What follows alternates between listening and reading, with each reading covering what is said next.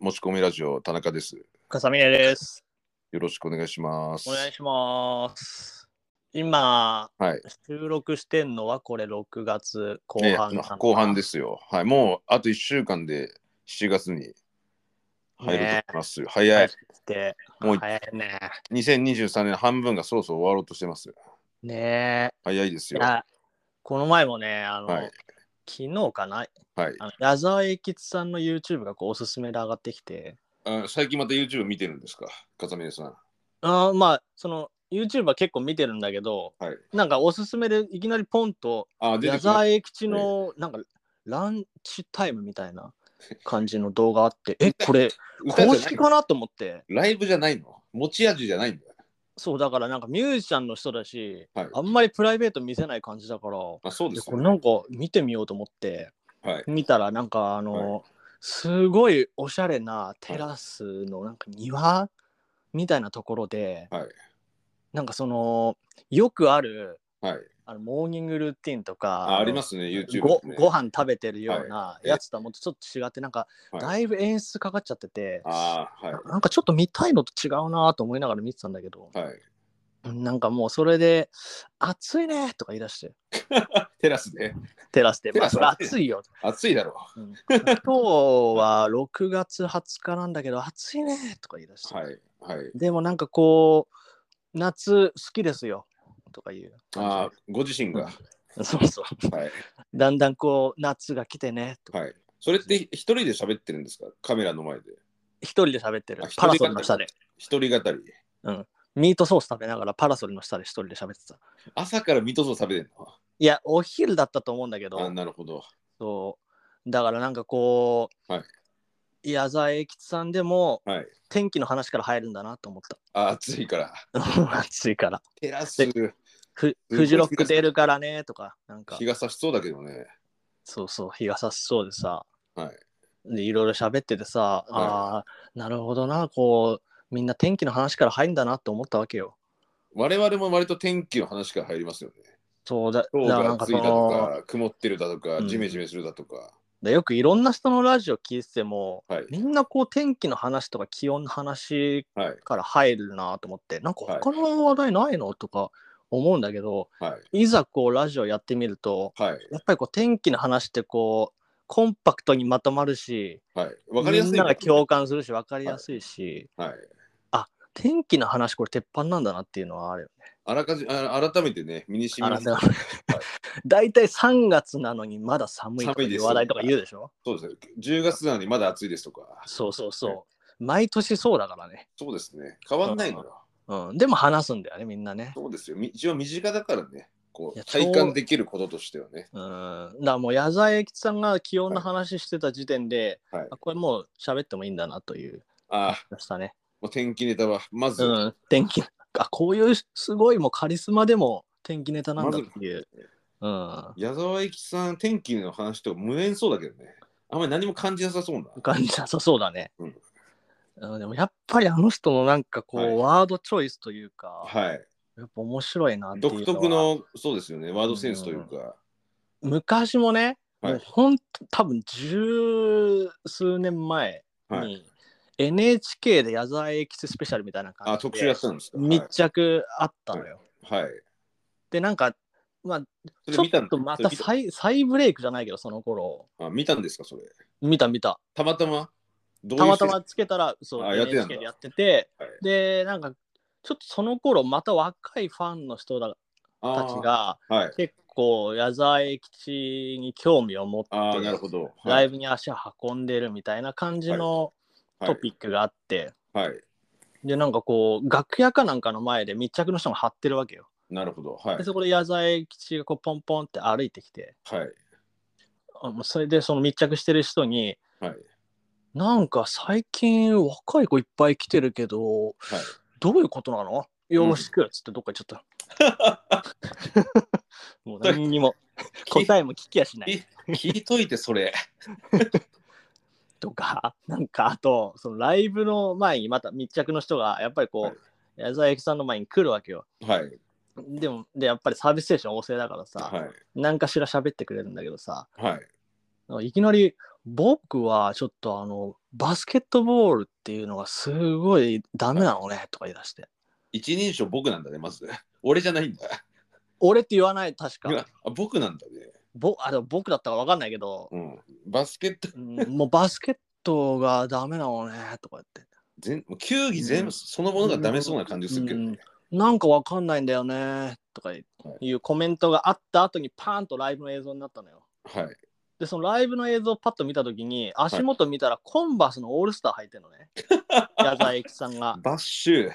そう、バッシュの、あの、バッシュの走りなんだよね。が元祖バッシュですよね、そうオールスターは。はい。もう履いてんじゃんと思 って。めちゃめちゃ。パイオニア履いてんやんと思って。やっぱなんはかいそこのちょっと抜け具合というそうかね、。うん。やっぱすごいなってすいうごいね。やっぱり感覚的に生きてるんだろうね。やっぱ笑そうとしないでこんだけこう笑わせてくナチれュラルだかる、そうあのナチュラルさはいいよね。作為的じゃないんだよね。こう作られてないというか。そう、だから残るというか。面白いよね。狙ってないよねあーいや、あれが狙ってたらね、それちょっと寒いよな。寒いというか、ちょっと冷めるというかね。とんでもねえふりしてきたなと思ってさ。すごいね。うんオールスター履くんだね。そうまあ、オールスター履くってことも面ス白い ニけーカーどを、履くっていう、ちょそれもちょっとなんか革靴のイメージあるよ。うん、でも狙ってたらもっとすごいけどな、まあこれがここまで計算されてないんじゃないかい。してないのかとな、思いたいけどね。いえやーすごいなまああそこでその足元映したカメラマンの人もすごいと思うけどああ、そうですね。そこに気づいたっていうのはすごいね、確かにね。気づいたのかなあれなたまたまかもしれ頭なのかわか分んない。かんないけどいや偶然が偶然を呼んだのか必然なのかまあ結果的には必然かもしれませんよ。結果論は。いやすごいなやっぱカリスマだな面白いですね。今後カリスマは出てくるんですかねあ、カリスマですか。いや、わかんいないですね。こう、なかなか、どうなんでしょうね。いろんなものが多様化されてって、そうでもその例えば矢沢永吉さんはもうカリスマじゃん、カリスマなんですかね。うんまあ多分いろんな人がカリスマっていうだろうし、はい。まあそういうなんかカリスマの人たちって各、はい。まあ、スポーツ界にもカリスマ的な人いるいますね。野球だと、まあ、昔で長嶋さんとか、そうそうそうカカリリススママのです人よい感覚のいるけ人どですはい。そうでもま身あ近スポーツ界は割とカリスマの人ってなんかたまに出てくるけどそうですね。孤高な人というかね、ねなんか多そくは語らせずに、プレーでなっプてレーで例えばエンターテインメントも音楽もそうそうだけど、はい。はいなんかそういうとこで要はそのカリスマの人たちって、まあ、矢沢永吉さんも今70歳とかなんで多分70超えてますね70超えてるでしょ、はいはいでそのいつからカリス何歳の頃からもうカリスマになったのかで矢沢さんの場合はもう若くしてカリスマだったんじゃないカリスマだったのかうん。なんかってことは今20代30代の人でカリスマがいてもおかしくないと思ったよねおかしくない。20代、30代のカリスマっていうのがいるでもおかしくない。いんのかなわかんない。ちょっとわかんねえな、最近は。ねえなんか誰がその立ち位置に君臨するんだろうね今後ね、はい全くわかんないです。うんもう今知ってる人がそれになるんであればうんどうなんだろうねどうなんでしょううんか。ねえいやめちゃくちゃ気になるなそれはカリスマ。な身んか近な、身近、風峰さんの身近でうんカリスマいますかカリスマカリスマ。身近ってそのなんていうのそのお一仕般事での方でってことえ一般の方でってこと一般の方でもいいですし、お仕事絡みでもいいですし、うんまあ、いろんなもう身の回り、もうありとあらゆる身の回りでカリスマっていますありとあらゆるものでカリスマ。はい。誰でもいいです。いますかカリスマって。そう自ね。分の中でもカリスマみたいな。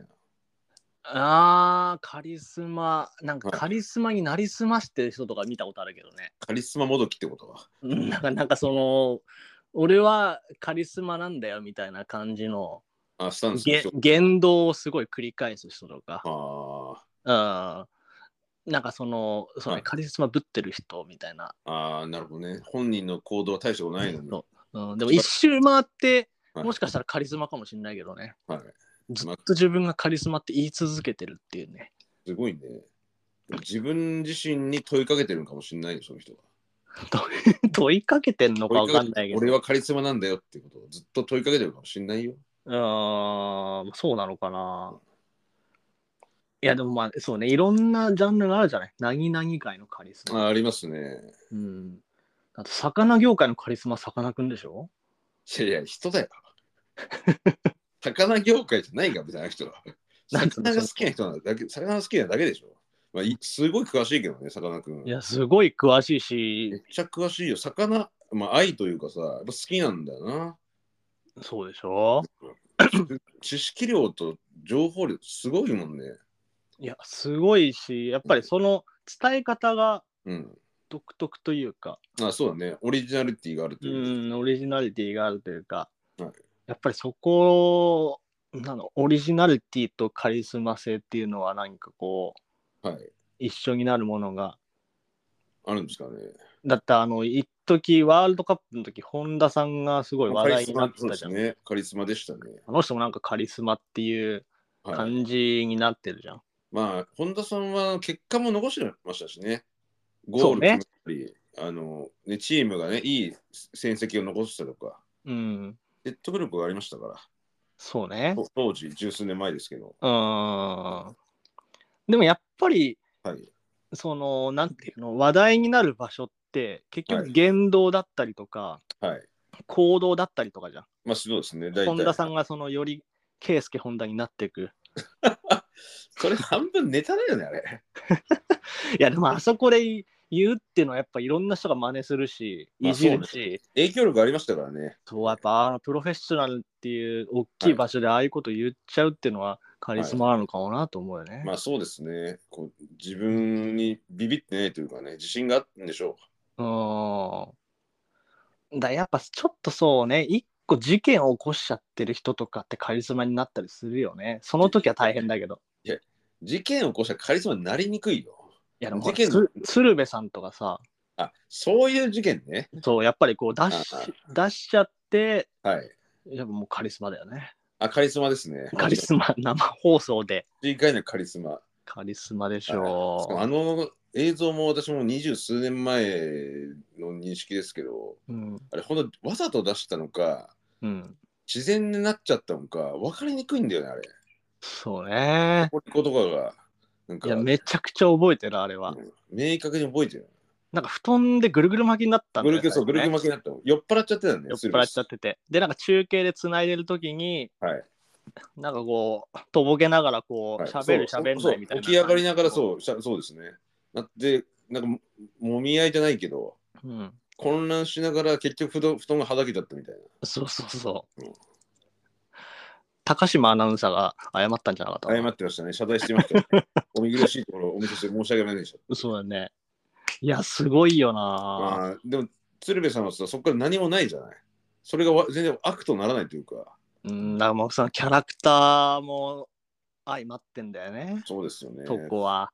鶴瓶さんってやっぱり万人すごいじゃないこの一般の人も受け入れるというかプロだけじゃなくて、いや、あの人はちょっとやっぱ頭おかしいというか。うん、まあね 言い方変えればそういうことなんだろういけどや、本当にだって、その、全然知らない人と LINE 交換したりするんでしょすごいよねそのいろんなこの人間人のそのコミュニケーションっていうまあなんていうんですか種類っていろいろあると思うんですけど、コミュニケーションの全ての種類を網羅してるというかいや、本当に、ちょっと化け物だな、あの人は。すごいわあ鶴瓶ーに乾杯って番組ありますでしょ NHK のあるね。たまに見るんですけどうん。いやちょっとあれすごいなというか入り込み方がすごいねま。あ、カメラがあったりして、まあ、非日常ではあるんだけど、うん。そのしファーストコンタクトが自然すぎるんだよね、ちょっと。ああ、すごい。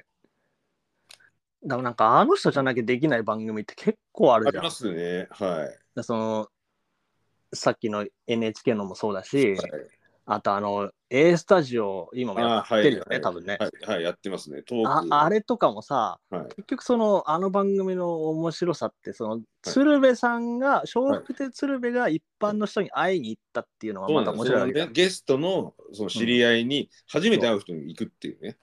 だからそこがやっぱできる人じゃないと成立しない番組でしそょ、んあなれっのて聞いたことないよね、そう、エッセンスというか。だからその芸能人の人がはい素人の人に毎週、はいしかも複数人に会いに行そうですくよ。番組を成立させられるってなかなかないんじゃないしかもちゃんとね、聞きたいことも聞き出してるしね。うんうんうんいや、あれはちょっとすごいな。真似できませんよ。似てる人があんまりいないしな。いないですよね。あと私が鶴瓶さんの番組で印象的なのが昔あの日本テレビ系列で鶴の間ってあったの覚えてますあった、そら、あのーあれね、アドリブで漫才アドリブでやってたじゃんはい芸人が一く一人出てきてアドリブで30分漫才あった、あった、見てあた。れはすごかっためちゃくちゃ覚えてる。台本なしですよ確かああ。あれ、打ち合わせかなんか最初にすん、最初なんかトークかなんかしそてうから。遠くから入っ。てネタみたいネタみたいになってくるんだよねだよね、確か。はい、そのネタっていうのもありネタじゃなくてその場で考えるみたいな感じだったと思うんですけえ、あれ、どっちだっけそのトークでどはいネタを膨らまして、それをねのネそタれにをすねるんだっそけうそネれタとそうもトークトークを関係ない。いや最初はやっぱトークっぽいのよやっぱりいきなりネタに入ってなくてでトークっぽいところからうん。一つフックみたいなのをネタにしてうん、あ進めていくみたいな感じだったと思う確かあ、30分かなんかだっけ30分でしたねオンエア時間があだからまあ実質20分とかだったかなああ、見たいな、あれ。ねあれ見たいよあんのかなちょっ違法アップロードしてるかなと違法アップロードでもうちょっとあれですね手間とお金をかけてくださ ?YouTube で見れるかないいい年なんだから YouTube わかんねえなでもなんか昔のやつがたまにアマプラで上がってたりさ。はい、あのーまあ、鶴瓶さんネタにもう一たまにあるつありますと、そのまあうん違法ロード、違法アップロードにななっちゃいますけど、うん。で上岡龍太郎さんが、うん。まあ、亡くなられて、うん。あの昔、鶴瓶さんでやってた X テレビの、ああ、はい、あのー昔の映像を見ましたけど、やっぱ上岡さんすごいわ。すごい。もうすべてよあの予見してたというか、ああ。頭の回転も速いし、噛まないし、あんまり知らないんだよな。どういうトークをしてたのかが。あのね、これはちょっと違法アップロアップロードですけど、見といた方がいいかもしれません、笠見さん、時間のある時に。あ本当に。はいいや、なんかパペポ TV っていうのがあるといいか、はいなんか聞いたことはあるんだけど、はい、今見ても実際に見たことはないな。あんまりリアルあの昔私たち小学生の時に上岡龍太郎は騙されないぞっていう番組があった小あ学生ー低名学年ぐらい前の時だけは知ってんな。結構難しくて当時だから面白いと当然小学低学年だと面白いと思えなかったんですよね難しすぎておでもなんとなくこう高校ぐらいで上岡さんが引退し始めてあやっぱ喋りがすごいってどういうことなんだろうぐらい入ってでも引退されて、まあ、しばらく間があってー。うん。でたまにこの YouTube ができてきて、うん。まあ、アップロードされてるわけですよやっぱ面白いもん今見てもああ。見入っちゃうというかまあそうね、すごい人なんだろうなっていうのは思うけど。明確そう伝えたいことは明確でねうん。じゃあそれ昔のやつとかだと、はい今最近はあんまり聞いてないけど、はいだからもう本当全くタイムリーじゃないけど、はいあの中田大丸ラケットさんっていうああ大ラケさんね大ラケさんあともう言素晴われらてしいですたよあの人ま漫才師のはい方々がやはっいてる、その DVD を買ってはい見たことは結構あるね。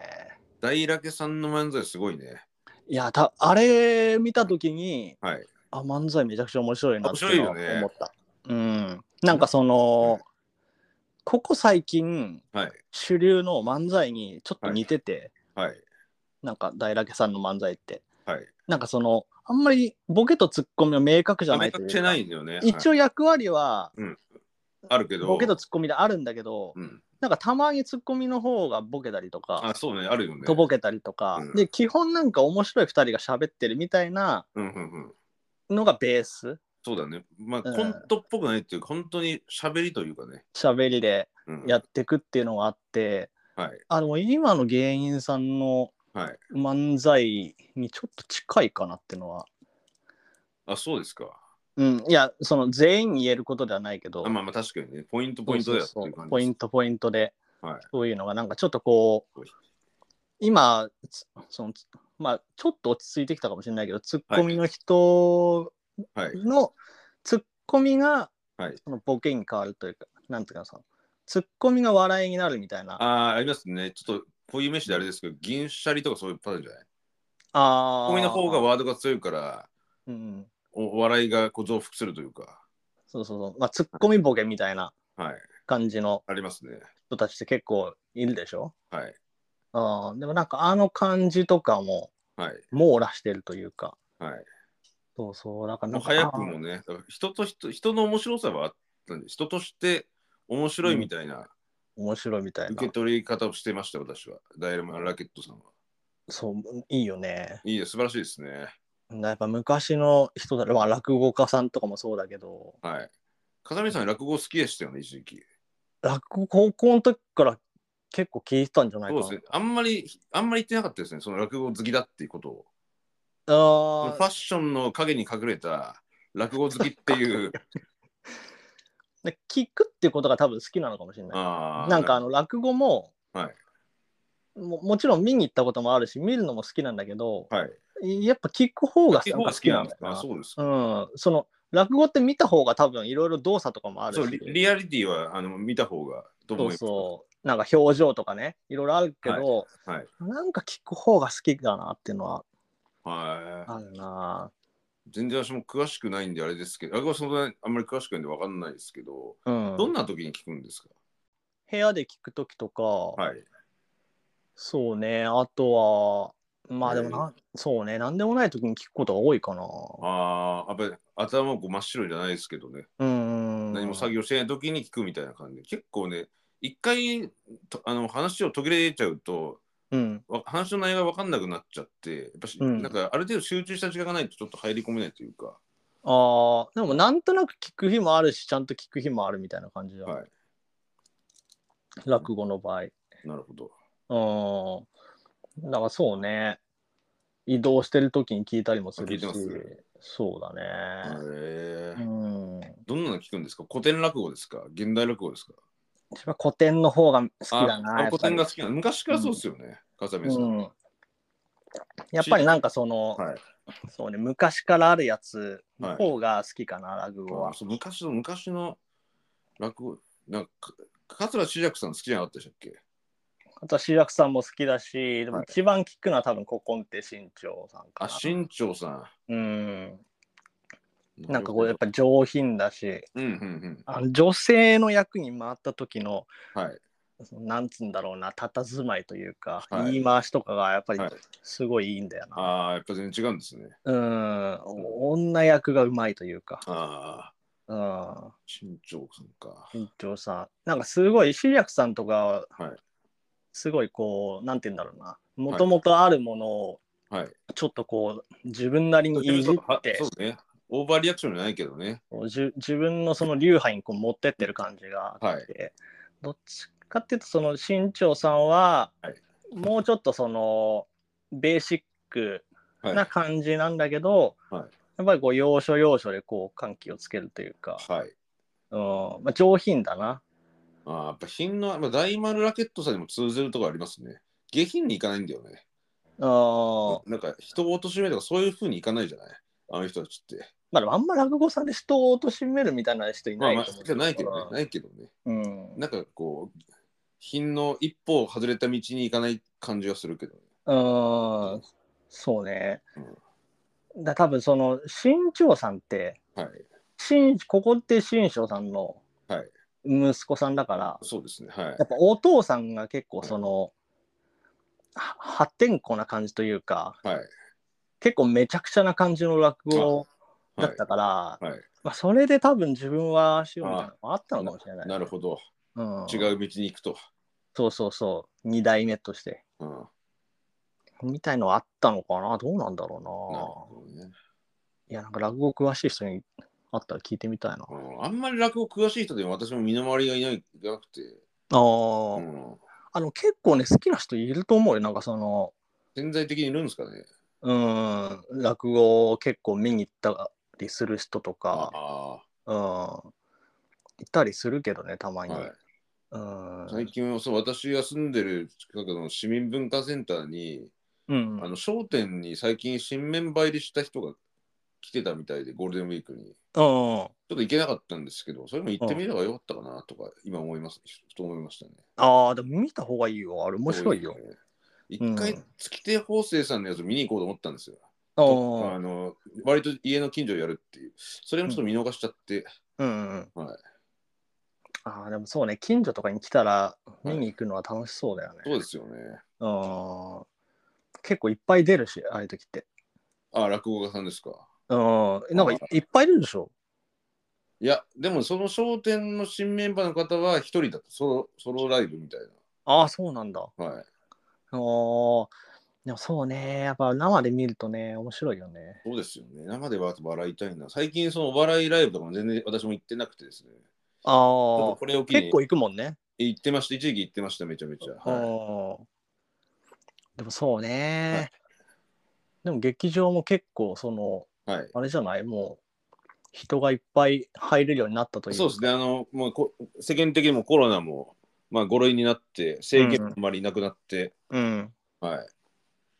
ライブとか増えんのかなでも配信ができたっていうのめちゃくちゃいいんだけどなあ、まあ、でかいですよね。でも最う近ん、なんか配信ややめ始めてない。なんか、そんなことそうなの絶対あった方がいいのになあ、そうですよね。見に行けない人も多いしな。そうそうチケット取れなかったらさその配信で見れるってことでしょ、そうですよ。いいですよね。あとあのチケットはあの、はい何ヶ月も前に買わなきゃいけないっていうのがすごいプレッシャーなんだよなああ、かすみさん、やっぱり予定が結構流動的だからですかね、それって。みたいのもあるし、、はいや、なんかもう、そんなわ予定わかんないよって思っちゃうんだよな。それ自己管理で問題じゃないの、それって。 まあそうなんだけど、なんかその、前日に取ってもいいチケットみたいの、ちょっとこう、はいその枠作っといてくれればいいのになと思 あって。それはあるね、確かに。やっぱりこう、仕事をしてるとね、どうしてもその時間に間に合うかどうかって、そう判そう断つかないとこあるからね。だからまあ当日券がちょっとあるでもいいわ。ああ。うん。そしたら、ひょいって、ひょいっていく感覚欲しいんだよな、ああいうライブに。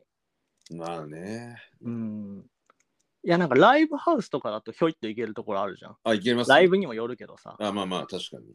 でしょ、はいうん、なんかそういう大きいライブでもさ、はいそのアリーナクラスのライブでもさ、はいひょいっといけるパターン欲しいんだよな。アリーナクラスひょいって結構勇気だね。勇気だけど、ひょいっといけたらめちゃくちゃよくないいやー、どうかな。アリーナクラスってさ、人多いんだよな。いや、ひょい感がないのよ、あんまり。ひょ ひょい感ないんだけど、ないのよ。当日券欲しいよな、もっと。そうですか。だからなんかそういう金券ショップとかで買えばいいのかもしれないけど、もしあった金ら。その金券ショップに行くまでに、ね、行き届かないかもしれないしね。どこにあるかわかんないしよく。そうそうそう。まあそうね、だからそのアリーナクラスまでとは言わずとも、まあ、ライブハウスとかね。この前言ってたゼップとかさ、はいはい。なんかああいうとこだったら、うんちょっとひょいっとあ、行ってみたいと。そうそうそう。いいなと思うな、そういうのは。なるほどね。た例えば、あの、ルミネとか、ああいうとこの劇場だと、当日券あるでしょ確かあに。りますよ。あでも売り切れる場合もありますよ。あそうね、売り切れる場合もあるけ人ど気、芸人が出る日は。ああなんか普段のそのネタのライブとかだった平ら、日とかは、ね、入れないこともないでしょ夕方大体あれ当日券ありますよ。そうでしょはい。あの感じはいいな。まあ確かにね、フラット入りたいもんな、そういうのね。フラッと入りたい。うん。構えちゃうんだよな、チケットあれ。事前に持ってると。あああ楽しまなきゃいけないな、みたいなのなんない。なんか。そうそう。うん今どうかわかんないけど、ルミネ座吉本ってあれでしょ確か。はい。あの、ルミネの8階だっけなんだっけ8階ですよ。新宿ルミネの8階ですよ、確か。だよね、なんかはい普通にそう、あの、デデパーデトパートの登っデてったパらートの、うん、一番最上階でねで。しょ。はい。あら、ふあらフラッと寄れる感じにしてるでしょ。そうだね。うん。いや、だからその辺は当日券もっと増やしてほしい な。いや結構、かさみさんのエゴのような気がしますけど、そ れ。俺、全然その2階席とかも大丈夫なのよ。そのいやー前の方で見たいっていう感覚も全くないかあ、ら。そうなんだ。でもうんねやっぱ席が遠いとね、やっぱちょっと不具合があるというか、やっぱうんり距離が遠いじゃない、もうき物理的に。やっうん。ぱり入り込めないんだよね。なんか他のことが気になっちゃうっていうか。あ、そうなんだ。うん。やっぱこう、入り込みたいんだ。できればね、近くで見てみたいなっていう。あだあ。って同じ値段でさ、距離が遠くて近くてってさ、うんやっぱちょっと若干理不尽さを感じるんだよね。ああ。え、なんかそのライブとかさ、もうあの、歌っちゃう人あ歌わない。あ、歌わないんだ。歌わない。ああーの、もう年々ね、そういう、なんていうの、立って見てる以上の行動はできない。もうあ、そうなんだ。拍手拍手するの精一杯。アンシスの精一杯。精一杯。入り込んでんの、それ。いや入る気持ちは入り込んでるわけよ。だから体が動くことはね、あんまりない。ああ、うんそうなんだ。うん、はい。ちょっとこう、心躍る感じはあんのあの、ありますよ。あの、グレープバイン見たときは、うんあ、サバいいなって思ったもん。ライブハウスあー結構前の方で見たんですよ。5、6列目かなんかで。あでも、グレープバインのファンってもうなんかみんなおじさんとおばさんが多いから、はしゃがないのよ。あ。うん全然。 え、でもね、グレープバインでね、今思い出したわ。はい高校の時にね、はいあの田中と一緒にね、うんグレープバインのその、ロッキンオンジャパンがは毎い。主催月してるやつ主ね。覚えてま催しすてる対バンライブみたいなのがあったのよ。赤坂ブリッツだよ、それ。赤坂ブリッツ見に行った時に、はいあのシークレットゲストで騎士団が出た時ね。はい、覚えてますよ。明確あに。はい。で、モーサム・トンベトンメダダー出たよね。そもそもトメダとグレープバインにあったでね。グレープバインが出て、はいはいでなんかその当時グレープバインのリーダーだった人がなはんか手怪我してたんだよね。そうです。あの自主トにあって、病気でね。うんそうそうでその復帰した時、復帰、復帰戦、そのライうブ。ん、みたいな時で、はいでまあそのライブで弾いてるところを見て、はいでやっぱみんなこうすごい盛り上がっててはい。あすごいなかっこいい初めて見たからその時グレープバイン、はいあかっこいいなって思ってたら、はい。あよ横であの、はい興奮しきった田中が「はいダメだまだリーダー手治ってない!」って言ってた。すごいこと言って ない。言ってたもう興奮してたよ。めちゃくちゃ。めちゃめちゃ興奮しあてれる入り込んでたよ。入り込んでるわ。やっぱ入り込みたいんだよ、潜在め的ちゃ にく。ちゃ入り込んでたと思入り込んう。でるだって、明らかにリーダーの手が、やっぱ、なんていうの、演奏に合ってなかったんだよね。うん辛そうというか、右手が特に。うん弦を弾く方がね。そうね。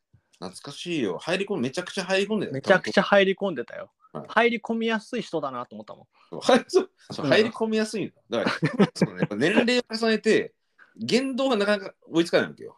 うん入り込むんだけど。あ、そうなんだ。はいあ懐かしい。もう20年以上前の話ですよ、それ。あそうね。懐かしいですよでもやっぱ入り込みすぎだなっていうので覚えてるわ。うんすごいなと思った。入り込んでるね、それ。はい はい意外と田中はね、興奮、結構ね、その、あ、エキテンショント上がりきるとエキサイトするタイあプすだなるっていうのねがあっ。た普から段な普段あんまりそういうのないから、やっぱりそういう本当に好きなものに対しては、うんやっぱりなんか極限極限までいくんじゃないけど、そうある程度リミットは超えるのかもしれないよ。だからラライブの時ね、結構ね、はいそのヒートアップするタイプだなと思あっあ、そうでしたね。て。今あはそうじゃないな、正ー直本。当あ、こういう一面あるんだと思ったもんね。うん、やっぱり若かったっていうことを許していただきたいなと。学校でのそのテンションとは違ったもんな。全く違ったね。はしゃがなかあーったもん、ほとんど。そうね、学校だと割と落ち着いてる方だったかはもしゃねいで。はなかったですね。うんはしゃぎ方が分かんなかったかもしれない。どうやってはしゃげばいいんだろうっていう。そっか。はいあじゃあ、あんまりこう、みんなでこう大騒ぎみたいな感じとかしたことないんだ。あんまりないかな、覚えてない。えーそうなんだ。んでもカラオケは割と入り込むタイプだった気がしたけどカラオケはそう入るが音楽がやっぱ好きだったから入り込みやすかった。音楽入っちゃうとやばいんだじゃそうだね、そうだったね。今でも、まあ、カラオケもしばらく行ってないからわかんないですけど、あ。うん。当時そうでしたね。そうだったよね。はい、ああ、そうだな。懐かしいですね。懐かしいね。懐かしいですよ。あまあまあ、そうね。カラオケとか、はい音楽系。でも、なんかあれだけどね。はいこう、入り込んでるおっさん面白そうだけどね。入り込んでるおっさんね、結構きついのよ。これね 、たまにいる。るけどね。はい、あの私、今から3年前か4年前かちょっと覚えてないんですけど、詳しくはねうんイースタンユースのライブを、ああ。新宿ロフトに見に行ったこれ対バン形式だったんですけど、うんイースタンと織坂優太さんが出たのかああ、だいぶ対局だね。なだいぶ対局あったので当時うん織坂さんがまだ出たてぐらいの時でうん。織坂さんは結構熱い歌声というかねうん。えー結構シャウトが多かった記憶があるのようだっ。んうたの、んあ。意外となんかこう燃える人なんだなって終わった後イースタンだったんだけどうん。イースタンのファンっておっさんしかいないのよおー。でねこれもう本当笑っちゃったのこれちょっと後ろの方で見たんですけど私うん。あのーもうね、前列の人ね、みんなハゲてんだよ、おっさんが。おっさんだったんだよ。うん。で、ライブハウスは暗いじゃない、基本的に。うん。で、照明がパッと明るくなるときに、まあそれが分かっちゃって、うん。みんな拳上げてんだよ。おう入り込んでる。でそこはちょっと入り込んでんね。笑っちゃってね、なんか。 みんな、あおっさんやっぱ入り込んだって。だから似た、なんかルックスもボーカルと似てるし、やっぱ、うんルイは友を呼ぶじゃないけど、っと間違い探しみたいになっちゃってんだ。うん、そうそう、しちょっとね。うでんすごいいいライブだったんだけどね。うん拳上げ、やっぱおっさんが拳上げてよっぽどなっていう。長渕剛さんのライブみんな拳上げてんもんな。上げてるもんね、確かに。ああれ、拳上が、まあ、拳上げるの、うん、が正解なのかよくわかんないけどね。ーう上げん。てたでもまあ、その上げてる側に回ったら気持ちいいんじゃないあ、そうかもしんないね。うん。そうだよ。そんなことありましたよ。なるほどはね。いじゃあ上げてる側に回ってほしいね。いや、そうですよね。本当に明日、私、ちょっとライブに久しぶりに行くんですけど、うん。坂本慎太郎さんっていうね、うん。ゆらゆらあ帝国。拳上げるかなあげるないでしょ、多 分。だからちょっとでもでも上げたら上げたら上げた上げる文化がどんどんその発展していくかもよ。浸透しますかね、坂本さんのファン。もしかしたらわかんないよ。上げてみたら先駆者になってよ、ちょっと。どのどういう曲で上げたらいいですかねうおーってなるやつありますかね なんかもうリズムに合わせて上げちゃえばいいんじゃない坂本さんの最近のその音楽って結構横揺れというかさ、うん。うんあのリズミカルな曲が多いというか、あーパーカッションを使ってる曲が多いから、やっぱ踊りやすいというかね、横揺れはしやすいんだけど、縦に拳上げるって結構難しいなっていう。 なんとなくよ3回横揺れたら1回拳上げる一回とか拳上げる。ちょっとこうリズム刻んでさ、はいあじゃあちょっと田中拳を上げたのかどうかっていうのはあの拳上げたリポートをしてほしいねい。いですかね。かすみさん、あし私明日挙動不審で捕まりませんかね大丈夫ですか、ね、 大丈夫だと思うよ。横揺れて立てる人そんないないでしょどこでやんの日比谷野外音楽堂です。あじゃあ、野音でもしそういう捕まったニュースがあったら、田中って思えばいいんだね。そうしてください。えーあと、席順がめちゃくちゃ悪くて、うん。若干楽しみ半減してます、今。あ、そうなんだ。はい。いやでも、上げることによってね、じゃあね、野音行ったことありますか、川上さん。あるよ。結構席と席の間、狭いでしょあー、まあ、狭いかな。広くはないよ。だから拳上げるの結構ね、うん距離使う、距離使うじゃない人の肩の幅以上に使うじこゃん なな助走つける いいやいや、だって、縦に上げるのか、肩を肩を前にし、肩を、うん肩の前で上げるのか、拳を。横に上げないんだよ。うん、まあ、垂直に上げればいいじゃん、垂そした直らに。垂直に、ううんわー、狭苦しいな、下。いや、ほんとやってね。じゃあ一発一発でやってよ。 だ、だね、誰も、なんかほんと拳上げるライブじゃないでしょ。いや、やったほうがいい。絶対やったほうがいい。いやいやいや、やれない。あでもや、一回、じゃあ一回やってみますよ。ちょっとハードめな。ちょっとやってみて。はい。うん。そこは。わかりました。で、私だけしか上げ上げてなかったら、それもお伝えしますよ。よかった。ねお時間ですね、そろそろ。はい。はい、このラジオはですね、えー、ツイッターアカウント持ってますね。えーアカウントが